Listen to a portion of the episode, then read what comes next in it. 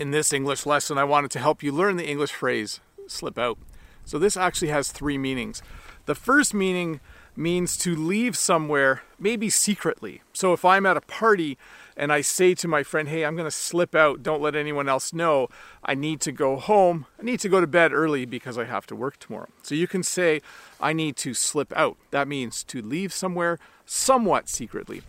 The second meaning, slip out, can mean that you're going to take off an article of clothing. You could say to someone, uh, I'm just going to run upstairs and slip out of my work clothes and put on some jeans and a t shirt. So you can use slip out to mean that you're taking off your clothes.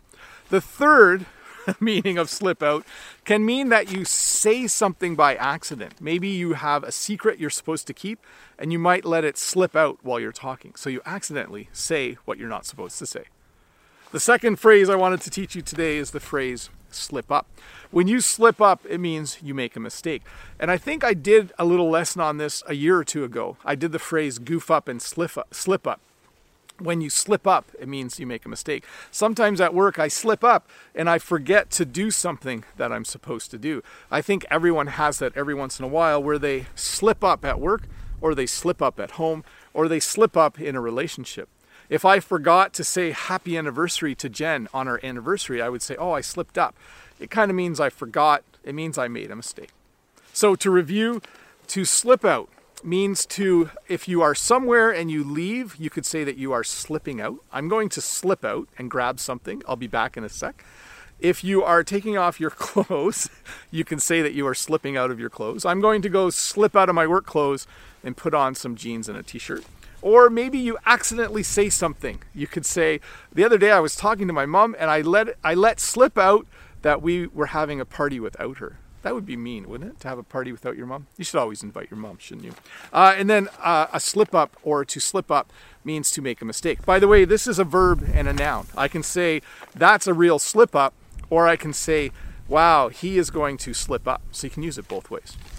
Hey, let's look at a comment from a previous video. There's snow coming off the roof behind me. If you're wondering why I uh, every once in a while close my eyes. Let's get this lesson done though. This comment is from Javier.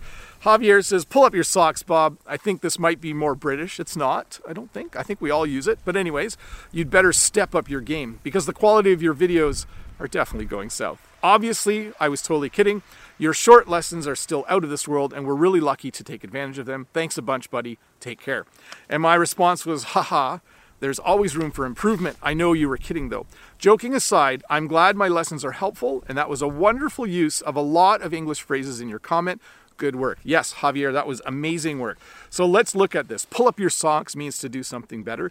Step up means to improve your game. When something is going south, it means they're getting worse. And by the way, Javier was just joking that my videos were getting worse, but actually, a couple weeks ago, I wasn't super happy with them. Let's continue. I was kidding, which means to be joking. Out of this world means amazing if you say something is out of this world. Uh, and then lucky to take advantage of them. Yes, Javier, that was awesome. Uh, awesome use of a whole bunch of English phrases. Good work. Uh, that's excellent.